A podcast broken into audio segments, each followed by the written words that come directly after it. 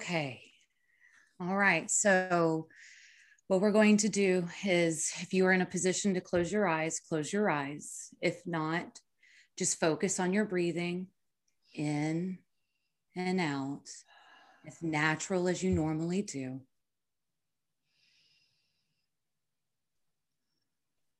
As you begin to breathe in and out in a natural rhythm, take the breaths in through your nose a little deeper. Hold the breath just a little longer and exhale the breath just a little more.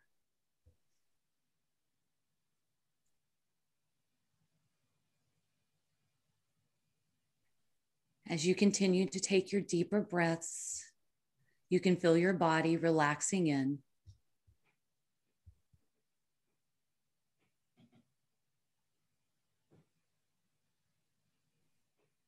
Now, I want you to look above your head and see the golden white light coming from above and entering through the top of your head, also known as the crown chakra. As it enters into your head, it fills up the space into your neck, into your shoulders, down your arms, into your fingertips, down through your chest, into your abdomen, filling all the spaces with golden white light, into your hips, down your legs into your feet and toes. Give yourself just a moment to breathe in this beautiful golden white energy. Look down at your feet and watch this beautiful golden white begin to pull below your feet. Ask Gaia, Mother Earth, if you may anchor in this white light. As you do, the white light begins to go into Mother Earth's core, anchor in the light, and come back up through your feet, up through your legs, into your hips, up through your abdomen, up through your fingertips, into your shoulders, into your chest, back up through your head creating a beautiful 360 degree bubble of golden white energy. This is now your safe space. As you look around you inside of this golden white energy, a rod appears. On this rod are seven circles. These are your seven main chakras. They begin to turn and spin activating color, beautiful energy of alignment. As you look around you inside of this beautiful golden white energy, you begin to see fireflies appear. The fireflies are in the colors of red, orange, yellow, green, purple, and pink. As you look around and see all of these beautiful colors flying around you inside of the space of golden white energy, I want you to begin to take breaths in your nose and out your mouth. Begin to feel the ground beneath your feet. And on your final breath, I want you to open your eyes. You have now entered the space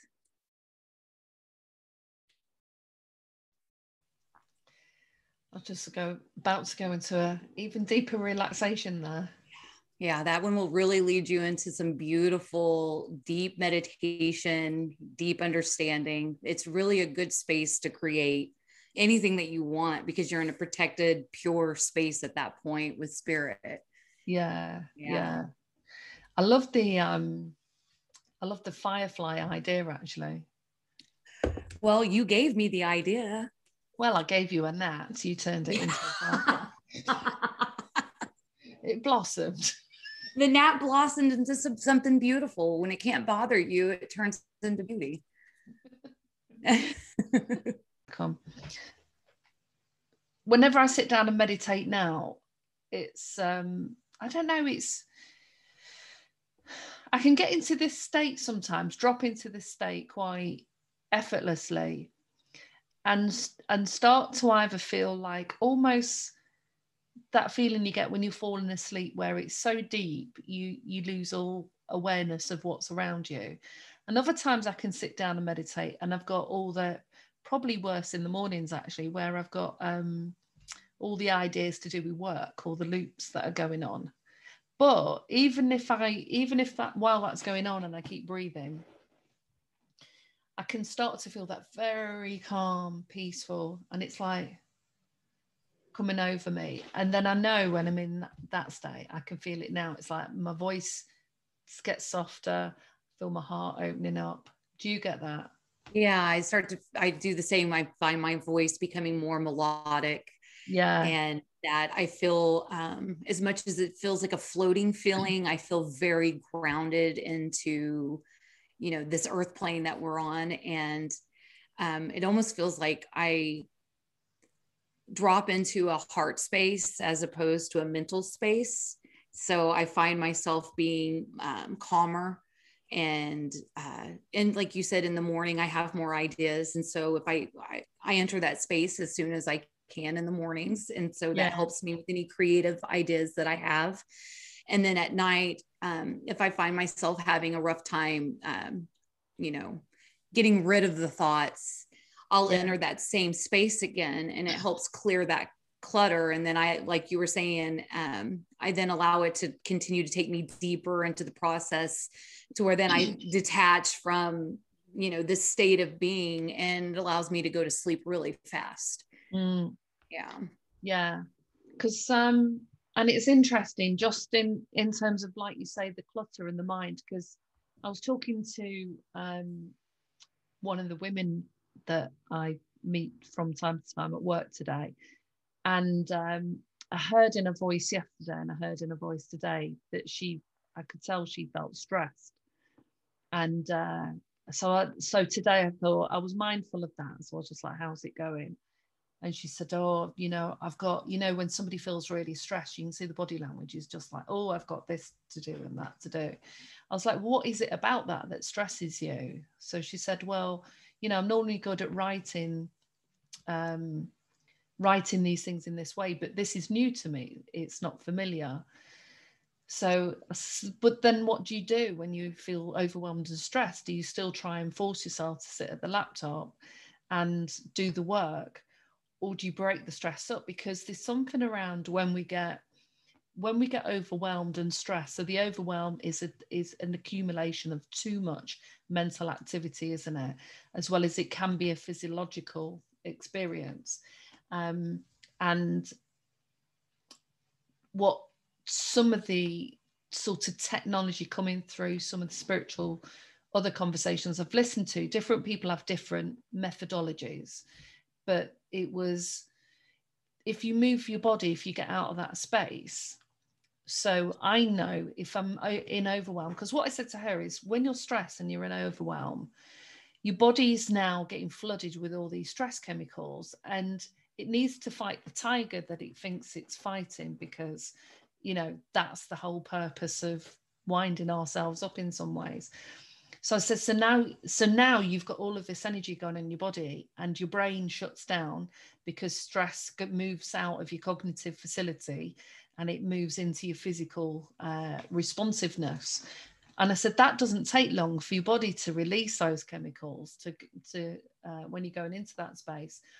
So you can either sit back. I said sometimes all you've got to do is sit back in your chair and start taking deep breaths and some of the research says that it only takes about three deep breaths to switch from your stress system to your non-stress system.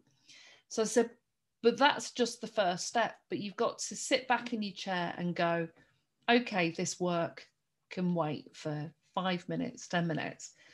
Then take yourself off for a walk. So said, so this is when I go and put the kettle on, I go and wash the dishes, I go and put the washing out because I'm doing a physical activity if I'm really wired, and I, I get wired to the point where I'm just agitated and my thoughts are scattered, then it's like, right, I need to go for a walk. So, I said, because you're working from home, the demarcation between home and everything else has disappeared. So you have to create new behaviors and new habits. And I guess all of us in this last year, however, like we're in different countries, however, we've been um, influenced or directly affected by this pandemic, is everybody's had to either all of the routines and day to day practices either cease to exist because we might have been driving to the office and sitting in an office for seven hours. We might be sat on a train. We might have been sending the kids to school and then coming back and doing what we need to do at home. So, of course, the kids have been at home, the routine's been disrupted, everything's been disrupted. And moving out of uh, regular habits and routines and it all being disrupted, we can forget quite easily. We know when to eat because we're hungry and we kind of know when the sun rises, there should be food. When the sun's setting, there's probably more food. And we know this washing to do because it's in the corner and it's telling us. But everything about our daily lives and existence has been disrupted and and either dissipated or disappeared. So everybody's creating sort of new routines, but sometimes not creating routines in in favor of how they work within the new environment because we've got different lighting at home. And we don't need to eat as much food because we're not as active. I'm not even when i was in the university i was burning off 300 steps just going to the bathroom. Well it's not 300 steps up my stairs to the bathroom so all of this shift in activity has made a big difference so I said, so you're sat at your desk all day and you get stressed. What do you do? You work harder. You try and operate more, but you your brain's not in that place. So what do you do? Sit back, take some breaths.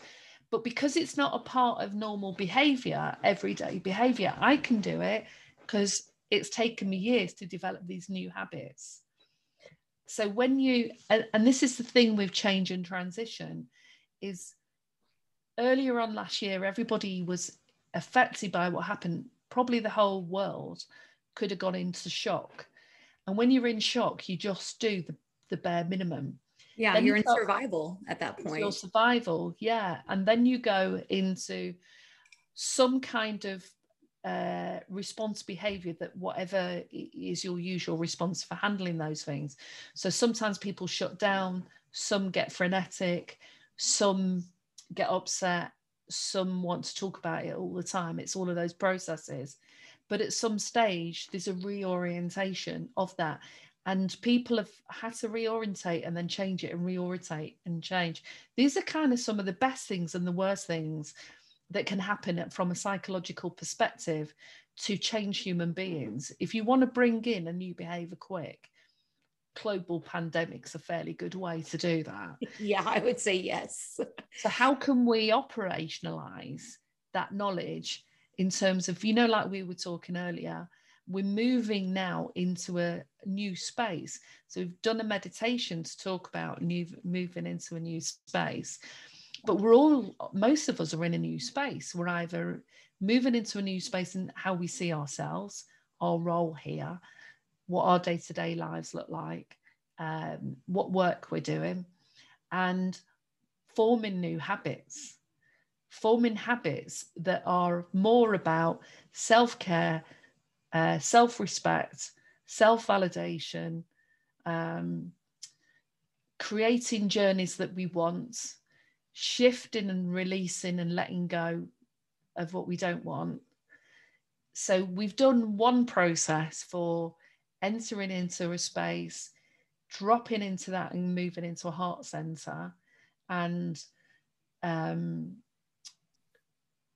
where where you can get more in touch with that deeper part of your own nature and letting some of that other gnats in your system that interfere with that but also like you said earlier we're um we're also in the process of deciding who's in our life and who isn't. And um, what activities we did before that we don't want to do now and what we do want to do instead. So we're in it. So as I'm talking to you, I'm sort of seeing this one foot in the past, one foot in the future, and edging towards a new moon that I've been much more aware of this time. And I keep hearing things about Taurus is in all the planets are in the Taurus zone, and it means all of this. Thing. And I thought, wow, everything about my star sign is in everybody else's star sign at the moment, which is stubborn and methodical and all of that.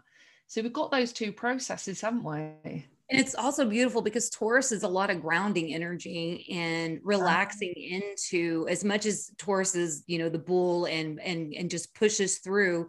Taurus is very grounded in the way it pushes through. And it's very um it's you know methodical, like you said, it's a methodical pushing, you know, it knows what it wants and now in in this process this new moon to full moon we're trying to figure out what the steps are to get what we want but we're also realizing inside of that energy being the taurus energy that we have to do this in a more grounded way that you know you have to take the steps necessary to get there but what do you do in the meantime to keep those steps as grounded as possible and i think that's kind of that that side of the taurus energy that i'm really starting to to feel is i am very grounded since the season started which was what yesterday yeah. since taurus season started I, I noticed that there's an immediate grounding effect to it um, there's immediate i want to be outside more i want to get my feet on the ground i want to uh. be ah. more in tune with nature because we're walking into spring um, but i did want to go back real fast and you know we talk about um, people that get stressed out there is this uh, quick you know for me as we transition into these new understandings as we're growing as a as not only as a human being but as a race of mm. people of humans you know we're doing both individual and collective work at this point in this new transition of what's going on in the world um you know we are uh my one of my goals is to keep things simple keep things quick keep things for the person that might not be as motivated as a you know a, a, a yogi master or um, you know a, a guru that of meditation. You know the quick fix ideas to kind of get your body reset and get you back in alignment. Um, and it's funny because you had said breath and one of the things that i do is i call it the five by five by five. Yeah. You take a five second breath in you hold it for five seconds you release it for five seconds. You do that three separate times and your body will actually acclimate to the newer breathing technique and it allows you to push through that um, the overwhelmed feeling, that chaotic moment. I, I do that a lot for people that get anxious inside of their um, overwhelm. And it seems to be a, a quick way to reset your body. Yeah. So that you can then process the information more clearly and that's I, I would definitely recommend that but everything that we as we're transitioning from this massive pandemic global pandemic into this new form of day-to-day activity be it some people still work from home some people mm-hmm. had to go right back to work and work their 40 hour work weeks and and go back to you know but still things everything's different um and the, that the white light called in that took what two minutes you know and you know the th- mm-hmm. the three breaths in for 5 seconds that takes less than a minute and these are all just really quick ways no matter how busy we are as a person or as a society that we can do to help minimize the stress effects that we are always living in because let's face it this world is in survival mode and we're not in the thrive mode as a collective yet and so collectively we've got to start um, finding ways to get us inside of thrive energy and not in survival energy. And it's interesting that you you talk about the the simple and the quick things we can do because i think the other element of this is rather than maybe in the past we've made made arrangement to say go go to the gym and do an hour's workout or go to a yoga and meditation class three times a week. And I, I remember when I first started doing yoga, I was only going once a week. And I started thinking, what, for one hour a week, I'm breathing properly and meditating for one hour out when we've got 24 hours in one day. And and then i thought why wouldn't you do do that every day? Wake up and find a way. And and you're right i'm noticing this about grounding finding a way to come into your body and experience the overwhelm and reflect on it but don't get hooked into it and if you pepper your day with when you wake up in the morning, it can be five or 10 minutes of mindfulness or meditation. Because for me, the mindfulness, and my friend was saying this the other day as well, is she wakes up, and the moment she wakes up, is she does a whole load of things around gratitude. You know, I'm really grateful for the sun coming through my window, how beautiful the curtains look when great practice colors change, and I can feel the carpet, uh, the fibers on my feet. It feels lush. I hear the water running into the bath. I love the smell of the bubble bath as I put it in because it's rose and geranium. And I can walk down the stairs and I feel the, la- the shards of light feels a spiritual moment, like when you walk in a church and you've got the light coming through the the the windows. And she, I have a similar process, and she was talking through her process. And I was like, yeah, that's brilliant because what that does is even if we have a tendency to have an anxious or depressive mind or mode or mindset, or you just wake up feeling plain crap and moody, is that choice, because it is a choice, you have to make it a choice to start with. It's not innate, it's not an unconscious, uh, unthought out action, because if it was, we wouldn't be waking up moody so much. You have to make the choice to, to put that in place but it make it it really sets up the days because by the time I've looked out the got to the back garden and seen the flowers and gone through that process the state has already started to shift but physiologically maybe my body hasn't woken up properly or i feel a bit heavy or whichever and then i might start the stretching and, and start the breath work. But it's not it's not even like uh, or have to sit down as isolated chunks of time now because in between working i'll change the the blinds or go out and do something else or like today i took myself off for an hour to go and walk and then i come back and i think and then the creative ideas come back of oh i was thinking about doing that and they come back much clearer the clarity around them so well, gratitude is its own energy zone. Yeah. Anyways, it brings you into a new, it's a shift in reality um, you know, even at your lowest point, when your self awareness is really just taking a back seat and you're you feel disassociated from your body, mm. uh, a quick way to bring that in is to list the things you're grateful for and to do that as soon as you wake up. And people say that they don't have time, but you have to take a shower every day. yes, you know, exactly. so if you are a busy person, typically you're showering every day. When we have the time in the bathroom while we're getting ready, while we're taking a shower, that's our most quiet time that we have. We're not usually speaking to another person that entire time. And yeah. you can find the space in the in that moment to create a gratitude circle, to create a white light circle, to take your breath work into action. Uh, we can't deny the power of water and the conductor that water is people say they get their biggest ideas or they have their most yeah. channeling experiences or they meet the highest realms possible inside of a body of water shower is the same thing as getting into a bathtub it's it's there it's water upon your body it's creating a conductor for whatever it is you yeah. want and yeah. if we use that space effectively, you can change your entire mindset in a matter of a week or two. And it's it's just little day-to-day practices. Nobody's asking and if they are, they need to stop. Nobody's asking a person to go from a busy, stressful, overwhelmed feeling to sitting by themselves for an hour. Yeah. And um, what we're what what's being asked is that we start making these step by step productive motions to get us into alignment with who we are. And who we are is not stressed. Who we are is not overwhelmed. Who we are isn't concerned about everything that's going wrong in this world.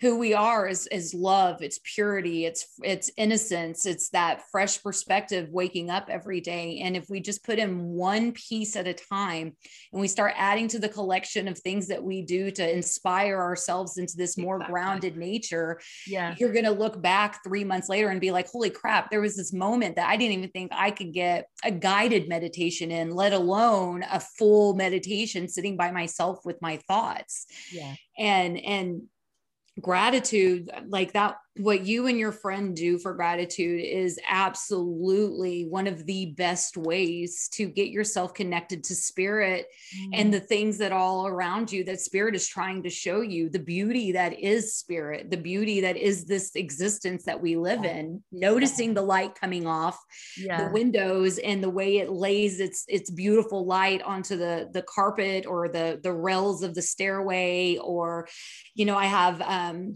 light that comes in that reflects in the rainbow pattern in the afternoon and wow. i every time i see it every single time i find myself being so grateful to get to experience the yeah. way that light reflects off of things and how what a beautiful moment i get to experience and and you know we've been hard and we've been scorned and we've been jaded and now let's just try the opposite let's be full of wonderment. Let's be full of amusement. Let's allow the smallest things like a reflection of light be rainbow, be something that we can get excited and grateful for. And you just, it, it's just little things like that that will change your perception of everything in this world and it starts with that grateful that that level of gratefulness that brings you into the awareness of self that gives you the awareness of spirit and it doesn't take much time it just requires a consistent effort that's yeah. all and in it yeah and initially and it, and it depends how long you've felt depressed how long you've been anxious how long you've felt overwhelmed because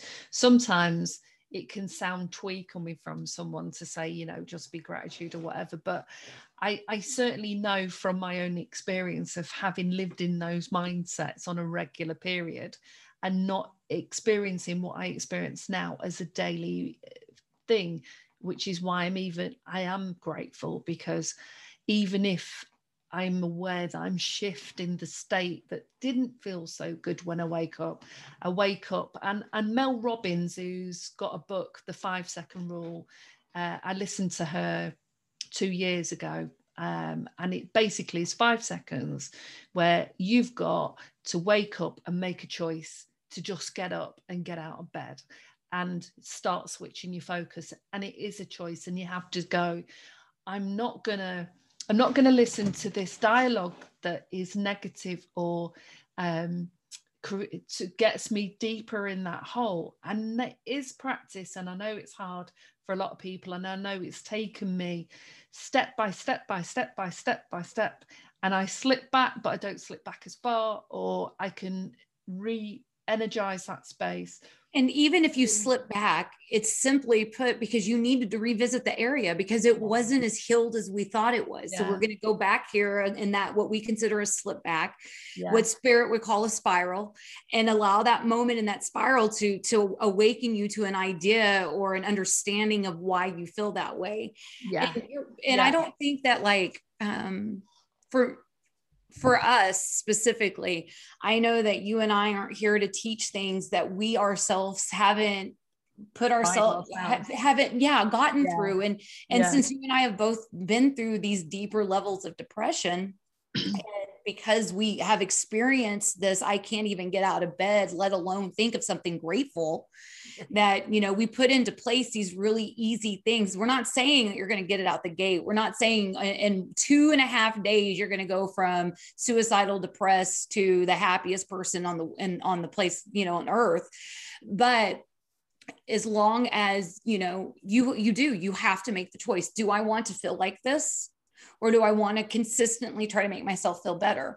And that is a choice. It's a it's a free will choice that we wake up with every day we wake up. And there's always something to be grateful for. And I think we've talked about this before where even when I found it hard to, to find three things because it was three things every day. I, you know, the minimum, the bare minimum, three things. Okay. Yeah.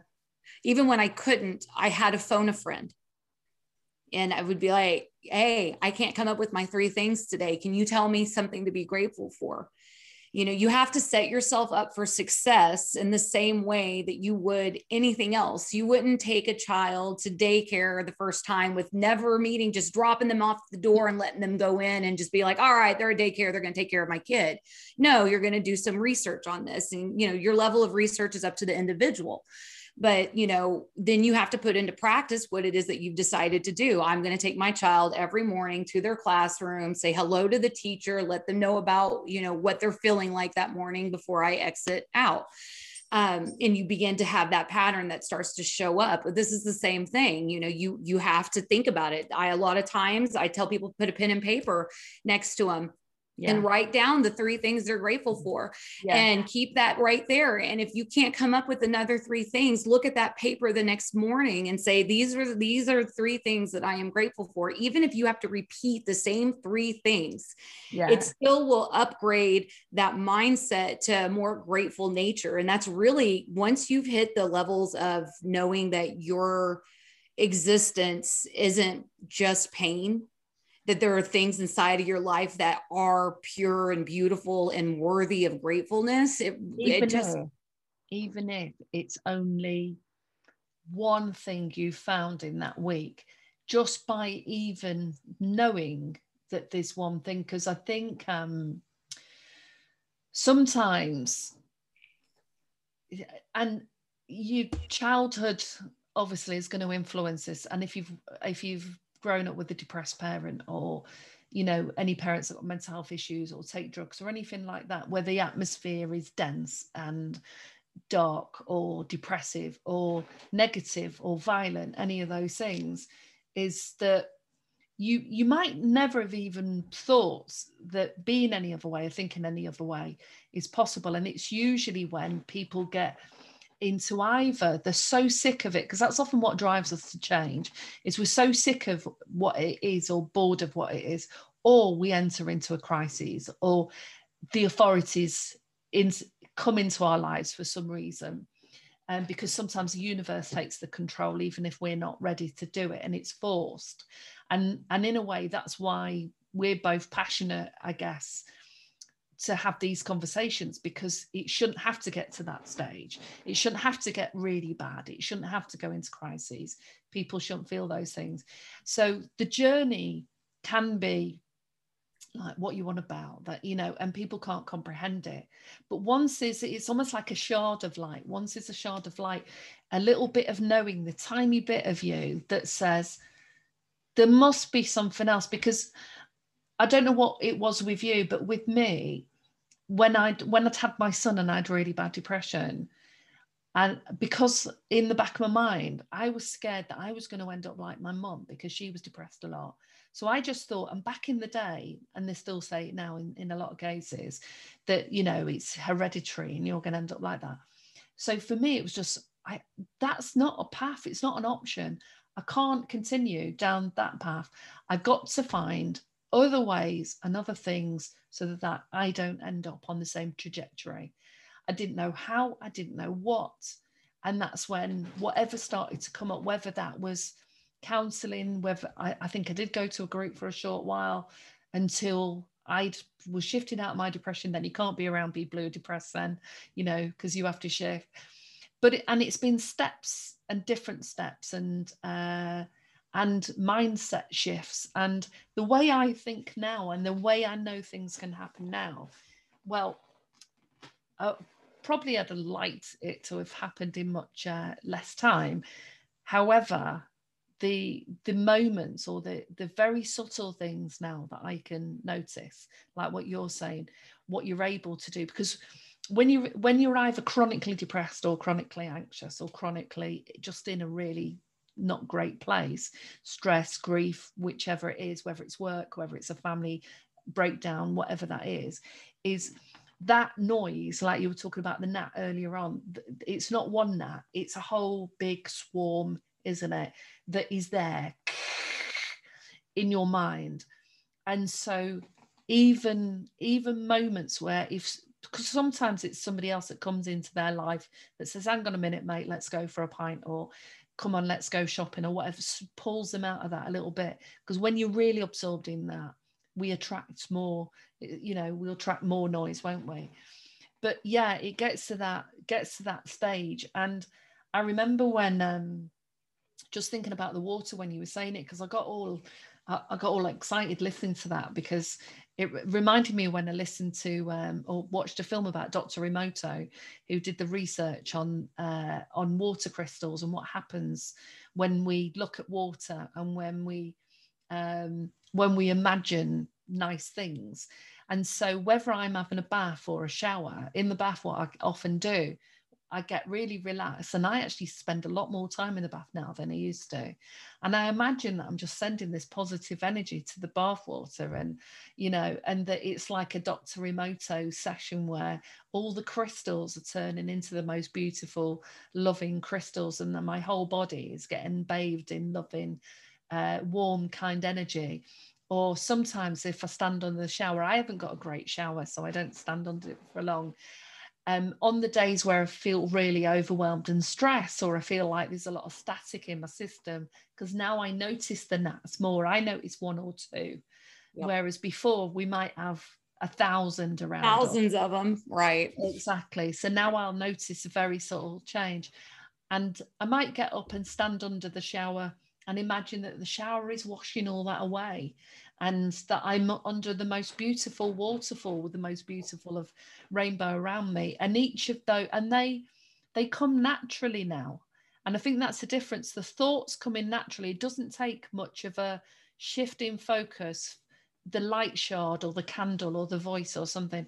The trigger, there's more triggers now that trigger the positive experiences yes. rather than the triggers that used to trigger the negative experiences. Well, what you're telling me is pretty much a manifestation story where you intended to have a good day or in good moments or more positive outlook. So you slowly but surely took the steps in that direction by creating a more positive experience first thing in the morning, a, a more positive experience getting into the bath or shower, a more positive experience on your way to work, or if your work's at home on the way to your desk at home. Um, and in the end what you're doing is manifesting a good mood. And yeah. and that is everything. And you're right water is it is just pure perfection when it comes to cleansing so many different things. And so um, i've heard uh, you know i introduced this to a bunch of my friends um, that when i enter my shower or my bath space i always claim i make the intention to manifest of course. So I'm intending when I get the, into the shower is that it cleanses my um, my auric, energetic, and physical fields. Now, a friend of mine said, "Well, I say mind, body, spirit," and I that's the same thing. It's whatever it is that you're choosing to call in. I call it in that way, but you can call in this to clear out whatever this these fields are for you. And, and if you want to cleanse, a quick way to come in and have a different like walk into that shower with your intention of clearing your mind, body, and spirit. And then when you're in the shower, count your grateful you know yeah. enter your white space in there could you imagine how beautiful of a mood you're going to be in if you we do the whites entering in that that golden white light while in a shower your experience is just going to be completely different and that's just that's plain and simple but yeah it's just it's uh it's all about in your intention you have to be aware that you are on a path right yeah. now and in that path you're going from a depression which it seems in the middle of depression but when you're ready to be out of depression when you and you know and that's going to a therapist going to group starting to do self-help things you're going to kind of know. That's when we have to clearly start stating those intentions. I'm intending to have a better day. And, it, and that day doesn't have to be great. It just, you're looking to not have the negative. just be slightly better than the previous day. Or one day, because I remember at that stage, I remember uh, the whole week being depressed. But then I remember when I was coming out of the depression, it'd be one day a week. And then I started using my journal to have a look at what was different on that day where I felt better. You know, was it a train of thoughts? Because it's not about us all the time. Sometimes we there are a hell of a lot of things absolutely going around us, aren't there? You know, that is I think sometimes is too much, you know. Um, so sometimes it's just too many things to go on and we can't deal with it all ourselves, or we're in situations that are extreme, abusive, power dynamics, all of that. And then that's asking ourselves, then you can't positively way think your way out of that but what you can do when you're having the shower and this reminds me now of tina turner because i watched the film about tina turner years ago and how she was in that abusive relationship with ike and how she um, started meditating and and listening to buddhist chants and eventually just by doing that one motion every day got the strength the insight and the fortitude to yeah. move out of that situation and that's really what we're trying to accomplish is giving yourself enough empowerment to do whatever it is that you need to do be it yeah. just to have a good day or to find that strength to find safety for yourself you know yeah. it, it's all over the board depending on what your situation is and nobody is saying that you know um, that one situation is worse than the other because as you were telling me earlier if it's your feelings then you know it's okay to own that and that's your experience and you it's you know that's it's a good thing. And so you know um the goal for this is to recognize and through doing these little things every day to bring in a higher vibrate you know vibrational field for yourself is yeah. to give yourself that clarity is to find the way to get into a clearer mindset to accomplish the goals at, in, at, at hand. And sometimes those goals are getting out of an abusive situation. Sometimes those goals are a career path. Sometimes those are just like, I need to be a better mom. Yeah. And, you know, how can you do that if you're going to continue to circle around in the same thought patterns in the same environment, doing the same things? You've got to start putting yourself ahead of that game and recognizing it for what it is which is i need to i need to make this next step towards this end goal that i have. And yeah. for most of us that end goal really is just to have a level of peace in your life. Yeah and sometimes um sometimes you don't even know this that it's that and you don't know you need to set an intention or that you need to create a goal. But what you do know on some level and a bit like we were talking earlier about you know when there's been a shift we've shifted or relationships are shifting is you just have this sense of either sometimes it can be unease frustration it can be just something's not right and it's and and it gets to the stage where it's just not solvable. So in partnerships that can be where you've addressed the problem the same time but the same thing's happening or you know you're going into work situation and you think oh it'll be great i've got this new project to do but you still feel the same. And it can be a subtle thing that and then that can get bigger and bigger. And then it's then it's being able to to to look at that. And it's and i don't know i was saying we was having this conversation the oh i know it was with, with this friend i'd met after a long time. And we were talking about what's what had sort of been one of the positive aspects of the uh, lockdowns because everything that people were doing and she was talking you know mostly about a sense self but we're talking in a general sense is even those slight feelings of not being happy or something not being right or or, or this just unease were are overshadowed by the the other no, the other noises or the external environment or the things that we've got some kind of attachment to. So that might be taking the kids to soccer and going to work and going out and going to the cinema and doing all that. But that feeling still remains that feeling still there but that's not as noisy because the other stuff clouds it out. And then we remove all those things and people are then left with what's there. And the only time i reckon that people would really come into touch with that place is either if they went to yoga and chose to do yoga and meditation because that's what that does. It moves all that external noise out. Or something else along the lines of you're centered in the room and you are present. You you you have to be present. You're not in the past. You're not in the film. Right. you're not in any of those different things. And, and, regardless of where you are on your path that is truth you're yeah. not in the past you're not in the yeah. future you're right now you're just and you right have now. to remain focused on now because if you're too far in the future, you're going to start having anxiety. You're going to start feeling the overwhelmed feelings because now you're trying to control things that haven't even occurred. Yeah. If you're in that past moment, all you're doing is, and this is just, I'm pretty sure this is just the, how the mind works. We attach to the negative energy. We attach, which we could have a million good things happen to us, but that one bad thing will be the thing yeah. that we hatch open, we examine, we dissect, we go through over and over, walking it circles you know and and it's just it comes down to that choice of i mean that's usually in psychology that's really about the the general mindset that you've got. So you know to put the broad i'm sorry. Yeah so in in psychology you normally get um they talk about the glass full people half full and the glass half empty.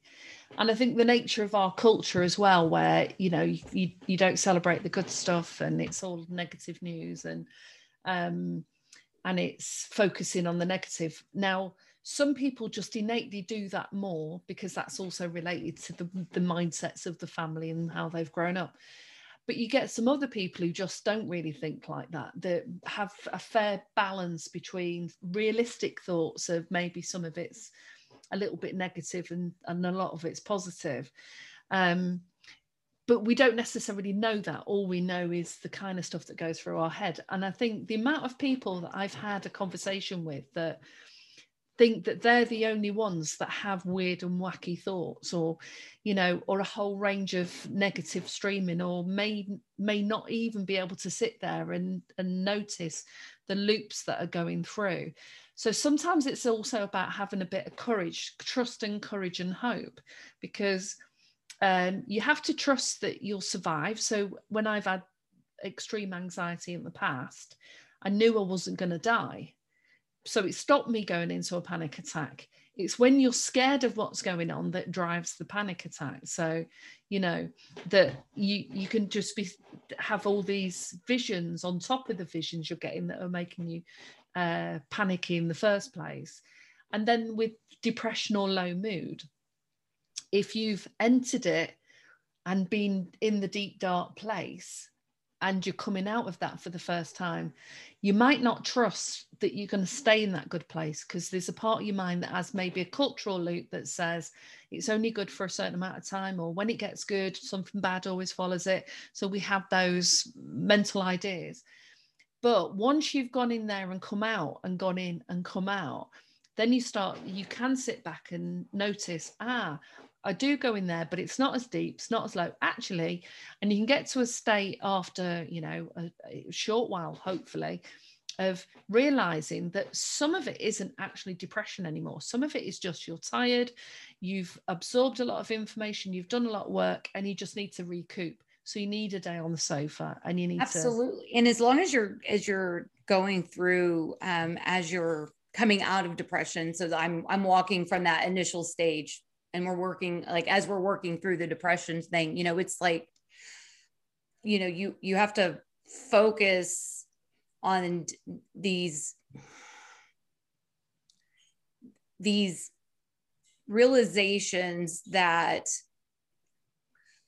piece by piece, you have to open and examine the things that led you down the path of depression, mm-hmm. right? And so, as you open them up and you go through them and you come through the other side, it now becomes almost like a library system for you, mm-hmm. where you can now point out this set of actions or this set of um, displays of thought patterns. Okay, so these are telling me now that you know, say I wasn't using my voice effectively. And when I do that, it brings out anger that turns into bitterness that then feeds my not worthiness. And yeah, so, so I'm thoughts or that trail of thoughts then activates that trail of feelings absolutely yes yeah. and so and that the whole point of me saying that is as we're working from that the depths that deep depression into coming back into the sunlight and starting to express yourself more freely um you know it's it's more effective as a human being to pay attention to the things that are causing those levels and then as you're uncovering them and working through those pieces acknowledging um, where they led to you know so yes. me not using my voice ends up being come to find out this inner child issue that i had from mm. not being able to to speak my truth uh, you know out of fear of consequence um, and so that leads you into your adult life. Well now i know this so i know that if i'm feeling this way right now that's not necessarily depression. It's my body giving me an indicator mm-hmm. that this is the things that i allowed to happen in my life to bring me into this this partially into this stage of depression. So what do i need to do now to acknowledge that part so that i don't find mm. yeah. Yeah and sometimes because i think there's a couple of things in that is sometimes we can't find what the source of it is about because sometimes it is just a state that creates the state that creates the next set of things.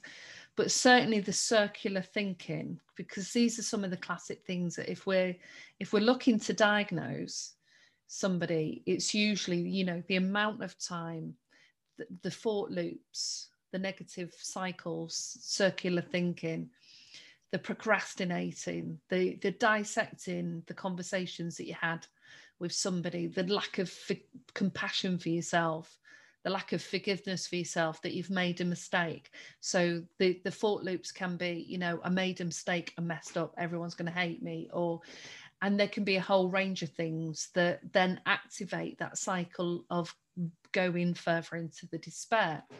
So recognizing those are really important because you can disrupt them. So we were talking about how society is being disrupted, but on a on an individual level, disrupting those processes means we might not be able to stop it. And Abraham Hicks used to talk about this. I think they talked about the 15 second rule, 17 seconds, where you can get a trail of thoughts and you've got these internal statements that are being made but you've got a little bit of time before the and you know like if you're digging a hole um you've got a certain amount of time haven't you when you sat there in on the sand and you're digging a hole a certain amount of time before the sand st- sort of starts filling in.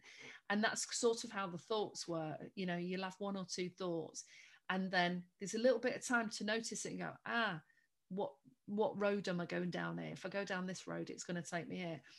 If you if you continue and the sand starts filling in, is all the other and what they talk about in terms of the law of attraction, when the power is increased, our capacity to be more uh, receptive and aware means we have to be even more mindful. And that's why I'm even more mindful now because I see what happens more instantly. You know, it's not a week or a month or, or something now. I'm seeing these things almost instantaneous. So we get one or two thoughts, and it's like if we don't stop it and disrupt it and go, actually, the light's really nice. So, oh, it's cloudy oh, don't like the cloud. It's only been sunny for a few days. No, what I'll do, okay, what can I do? What do I like to do on a cloudy day? I can pick up a book and enjoy the day in a different way. But if you don't do that and you don't disrupt the thoughts and don't shift that pattern, all those other th- thoughts come in. And then before you know it, you're on the roller coaster and you're starting to dip, and your roller coaster car is just out of control and it's going down that cycle. And you hope at some stage you're gonna you know come up and get get some air but depends on it depends on trusting the process. Same with grief. You get over you know of course you feel upset angry in shock. Of course you feel those feelings in grief.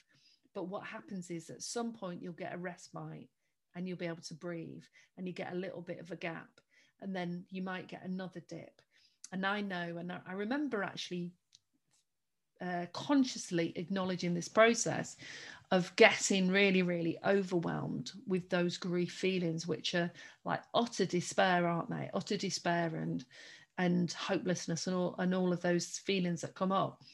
But also knowing, you know, almost like before I reach the top of the stairs when I'm going upstairs, that it will start to clear and the clouds will move out of the way and the sun isn't quite coming through, but it starts to clear and I can start to breathe. And it's like, ah, I'm coming back out of that process. When you're in it and you're in it fully, and you don't necessarily know you're in it, same with depression. At least anxiety, in a way, is a, a sort of gusto for life because, in existential terms, anxiety is sometimes a calling to the life that you should be moving towards not the life you're scared of you know it's it's it's an alive energy depression is a, a flat sort of zone uh, energy so yeah, I think like what we're both saying is we recognize that from the deepest, darkest places, if that's your constant lived experience, it's very tricky uh, to be able to shift those states. However, you can set the intention to like what I've done and you've done in the past, which is I don't want to live in that house. I don't, I don't want to live here. I don't like this feeling, surely. And even though I hadn't experienced a wide range of feelings, I knew that that wasn't somewhere I'd lived. And actually, I didn't aspire to peace initially, because initially I aspired to be calm enough to deal with my lads who were just fighting a lot, you know. And and so my my marker for them was we I don't want I don't like that. That is is disturbing. I don't like that. So let's let's move into another zone. And and then eventually it was moving towards peace. I like that. So you said, I like how you put it. You said anxiety is an alignment energy and depression's a flat energy. Yeah. So I think, I think, I think both depression and anxiety, a bit like anger, get a lot of a bad rap.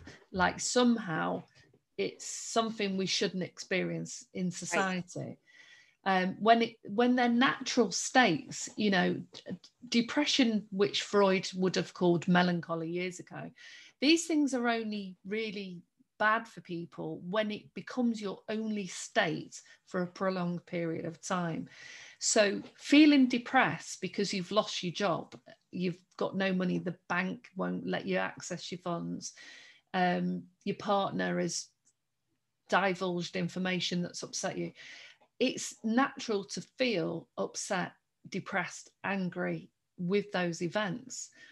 Um, but the natural process is, is that we feel shocked, we feel those feelings, and then we have to process them. And, and a lot of people process them through telling friends over and over again why did you do this? Why did this happen? But that's just that natural part of having to verbalize verbalize and get it get it out there. And other people can do that through journaling. It's when you sit there with it on your own and and maybe don't have that support mechanism which sometimes is good as you get more self efficacy and um, more able to to use those processes on yourself but initially people need a bit of support to do that. So and with anxiety yeah it's um it can just be an indicator.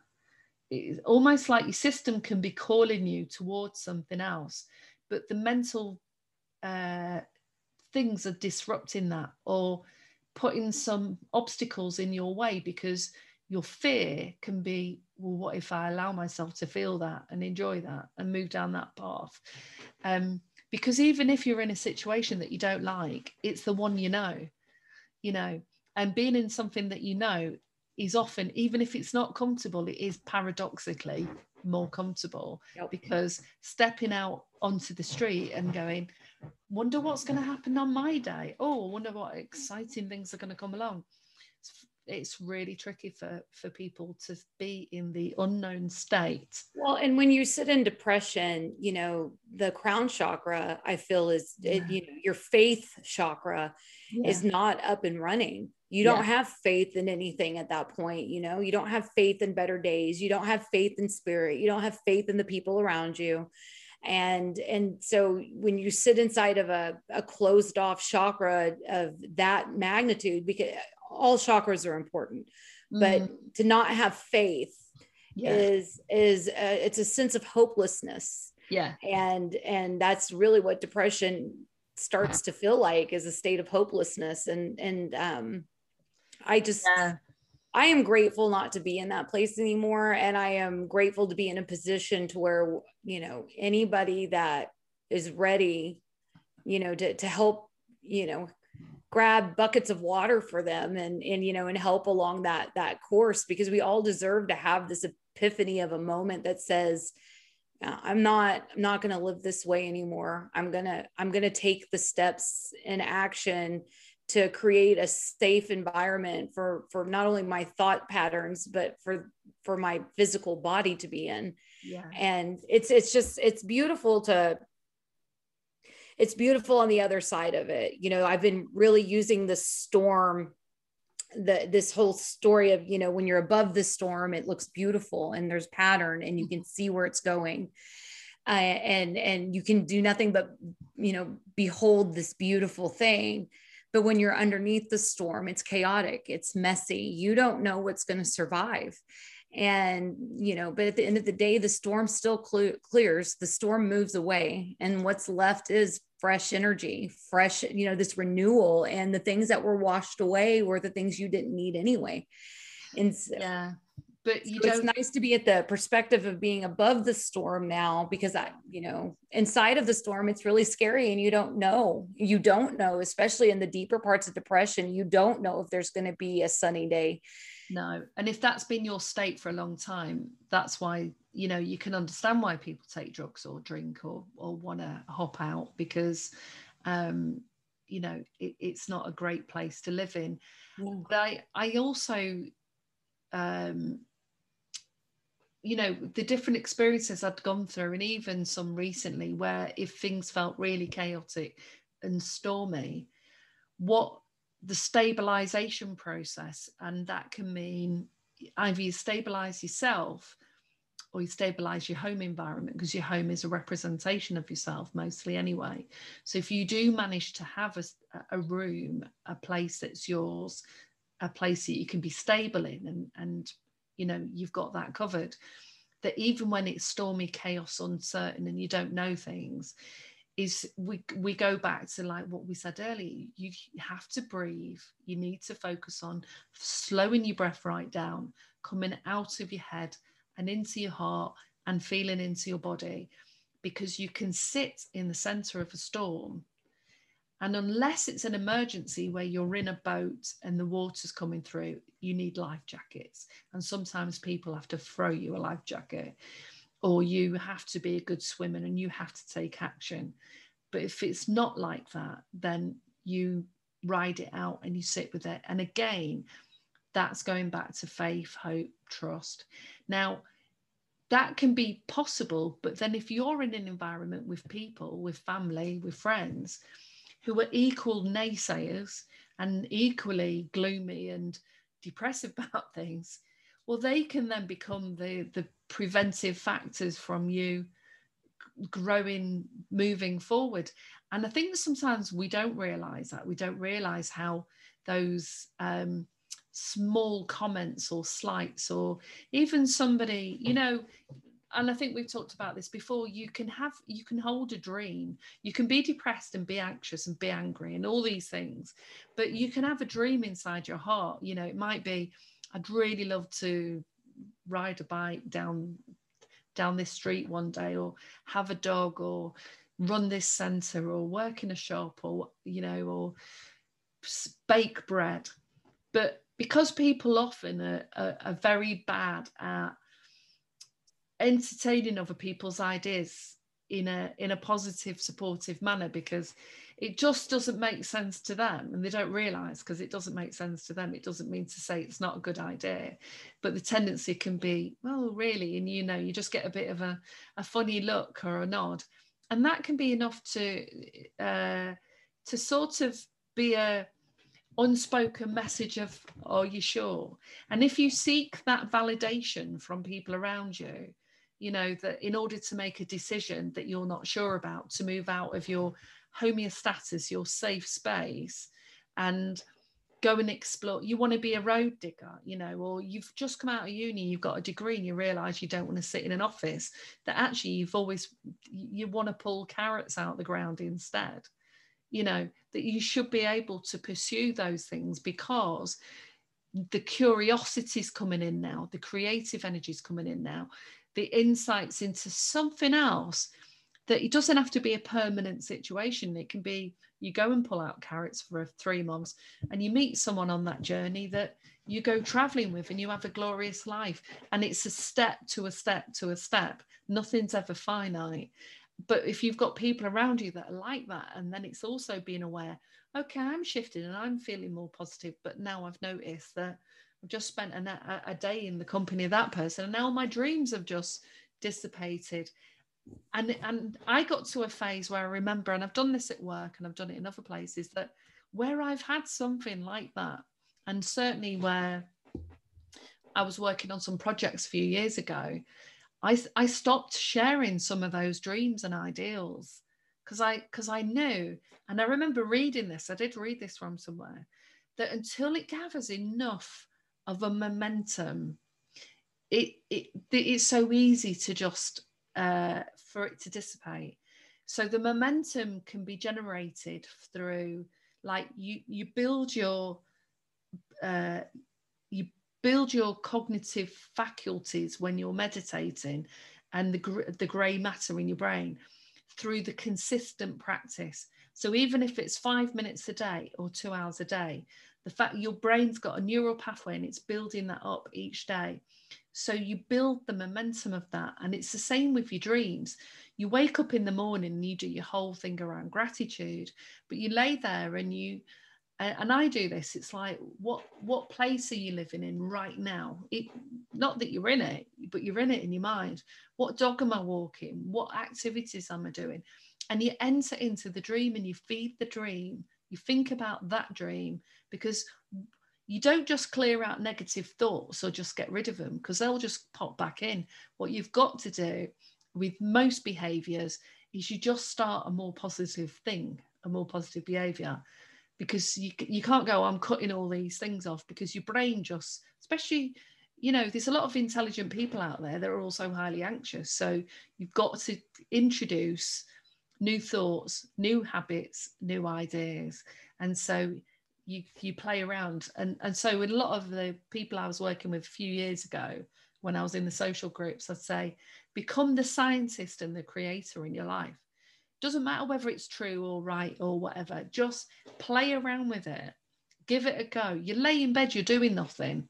So why don't stare at the ceiling and and create images and see what happens? Yeah yeah it does and the more detail you get the better it manifests itself and yeah. you know we are very much in charge of our life and it's that giving up of control that sends us spinning so when you do imagine in that dreamlike state as you're saying it is it's to put in the details as to what what color is that dog what is what does its ears look like you know mm-hmm. um what what is the the the collar look like? You know what is the sky around you? Is it is it bright and sunny sunny? Is it you know is it gloomy today? storms yeah. Yeah i mean is there some on the edge? Uh, you know those are all very important um, in creating this it's, it's all it science science is proving time and mm. again that the world is mental Yes. And if the if if what if you and I are looking at the same picture, you and I are going to be seeing two, two different things, yeah. which creates this mental world. That gives you that that even more of that um, that push to create a world that you want to that you want to, to thrive in, because this world that is being created without your input, this world that you think that you're just a bystander in, yeah, that's that that that lack of control inside of your step by your day to day leads you into a, a, you know more of a faded path and you're looking to be in a destiny path in a path where you're in alignment with your soul's calling when you're you're in alignment with what it is that brings you joy. And you know you you have to take that upon yourself. We feel helpless inside of depression but depression is this beautiful ground to create something brand new yeah. And and the thing is though because i'm just aware as we're talking though the language is familiar to us. But if i'm talking to somebody that either has a little bit of interest of the spiritual path or psychology or because the, the this language and landscape translates you know in sports psychology they've been using vi- uh, guided visualization for years.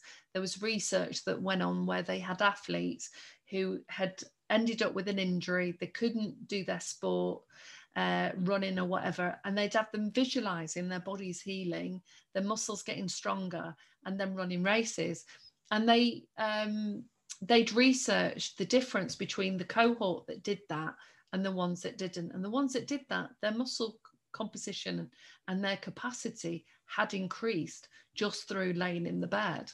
And we know that with meditation, same thing, grey matter has increased. We've now got brain scanning techniques, and they know they can see the difference between the meditative brain and the person who, you know, the ordinary people that give that very little thought. So the science behind that, the science and spirituality is really coming together for a lot of the things that people would see was uh, bit woo woo, bit esoteric. You know, mindfulness and meditation is used in a, in a lot of private business now. Consultants, CEOs, executives are using that because they they realize what happens.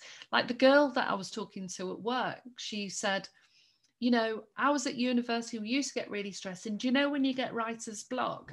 I said, well, writer's block is actually a little bit of a myth because you don't get a block what you feel is is you've hit this point where you can't sit and force yourself to produce any further ideas because that creativity is an, an activity that you can put into a particular time frame.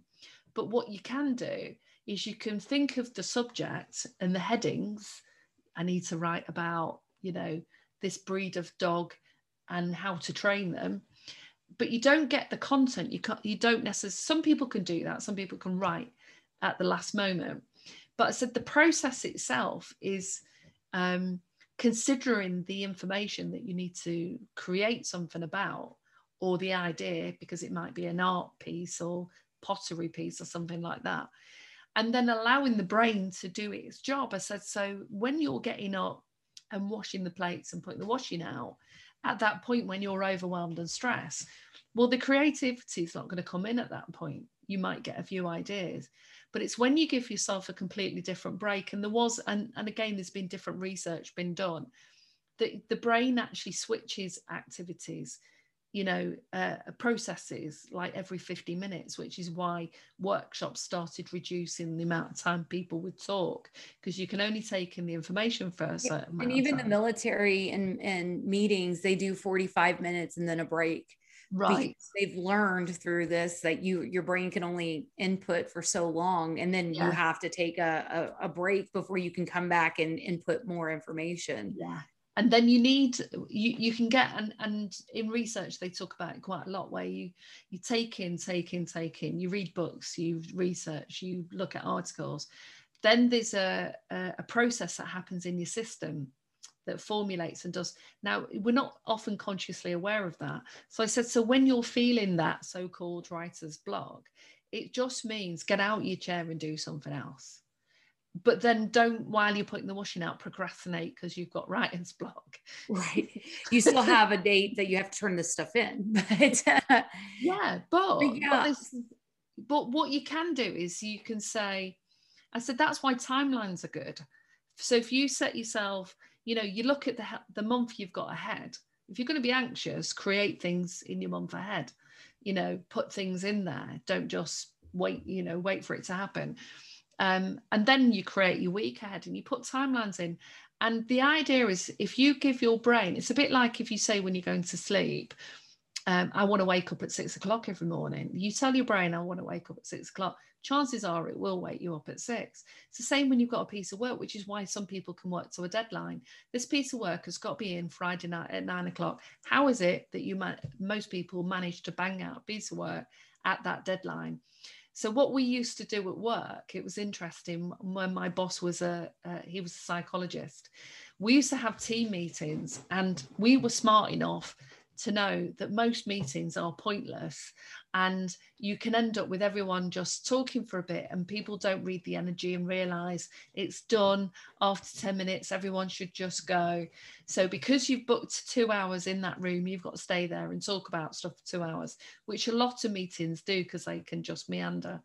What our boss did he said right we we didn't set the agenda until we got in the meeting room. There was no agenda prior to that moment and in the meeting room, he would say, Right, who wants to talk about something? And he would say, How long's that going to take you? And initially, you'd go, I don't know. And then you'd have to come up with a number. And he would give you, so you said, Oh, it, because some people go, Well, I can't talk about that for 15 minutes, you know, so they'll give themselves a lower number. But then you go, Oh, three minutes. And then when you start talking, you get three minutes. That's it. But over time, so and he'd even have like an egg timer. So if somebody said this is going to take me 15 minutes to get 15 minutes, someone says two minutes. So of course that relies on everybody getting to learn how long it takes them sometimes to, to express an idea or information. But also it made it really focused because you can often just all of a sudden, like we were saying earlier, you don't have to mentally construct it. The information will just come out and you can use that time. It took us a bit of uh, time to get used to it. And I've introduced that in other teams as well. You know, so how long, how long do you need? What do you want? What do you want on the agenda? Really changes the whole uh, dynamic of it. Yeah, it really does. Because uh, I've been in my fair share of meetings that could have been done in 10 minutes, and two yeah. hours later, you're still like, okay, I have a home to go to. Uh, so, um, but yeah, I even would start doing that with my photography. You know, um, you have a tendency to want to continue to create if you're yes. on a on a roll, yeah. but you can also start to sense when that either the the subject is starting to tire or you yeah. yourself are starting to tire or just generally speaking the energy in the room is, is dissipating it's dissipating yeah. yeah. and so i would start to based on the type of shoot i was doing would be you know the length of time i knew that a family photo session breakdowns and everything would take an hour mm. if not a little under. I would give myself one hour. I knew that boudoir sessions, when you're in front of the camera, would actually take about two hours because you have to change a lot of clothing. You've got to change, you know, touch up makeup, you know, get the positions just right. And then if you have a newborn, you know that it's a four hour session, but you would have to cut it off at four hours because newborns can take days to get pictures done if that baby is feeling you know, gassy or wants to be wide awake. And we don't, pictures of wide awake newborns, just kind of a wild experience because they're cross eyed still. So, um, or they don't open their eyes all the way. But yeah, once you put a time frame around what it is that you're doing or wanting to accomplish, it, it really does, it sets your, your motivation in a different, it puts it in a different space entirely. It says, okay, I have one hour to handle, you know, this thing that I wanted to do. And then you're kind of you're you're preparing yourself mentally for this so your physical body can then catch up and that mental state can be right there when it's time. And then you say i only have to do this for an hour so you don't become overwhelmed. You don't say there's no end in sight. So you've wrapped it up in a pretty package for you. Now not everybody has to do this but it does help, especially when you are learning how to take control of your life again, setting up time frames, setting up, you know, exact, you know, between one and two o'clock every day, I spend that time grabbing myself a, a small lunch and then sitting and and processing something, or maybe I eat and then meditate, or maybe it's my shower time. But to, to start scheduling pieces of your day especially in the, the, depression areas, it keeps that day from wandering off and turning into nighttime that then just presents itself with another daylight that you don't have any control in. Oh, I can't, I can't hear you. I thought I'd turn that back on. Um, that's an interesting point because I remember um, and and it's been my personality for a long time. I never liked really routines or things done just because they're done. You know, that's the way we've always done it. But I remember, and I don't know when this was, um, a few years ago now, of starting to put more routine into the day. So that's like I get up, have a bath, uh, do some meditation. Now I do the yoga. Then now, and it, and I've added to it. Now I do all the services in the room because there's something about the light shining in the kitchen first thing in the morning that that just gives a different level of satisfaction. And so it wasn't so much about the things, but it was about uh, doing those things and getting it to a stage, especially we're working from home, where they're not now distractions. I don't think, oh, I've now got to do that, I'll do that. Um, and the routine becoming more important. And then in the afternoon, making sure that then I went out or went out on my bike or whatever while it was still light. Because if I left that or I didn't do it, I'd either get too like what you're saying, the energy would start to run out, and I'd get to the point where it's like, well, I can't be bothered now, or now it's getting darker. Then I'd be annoyed at myself because I haven't. Um,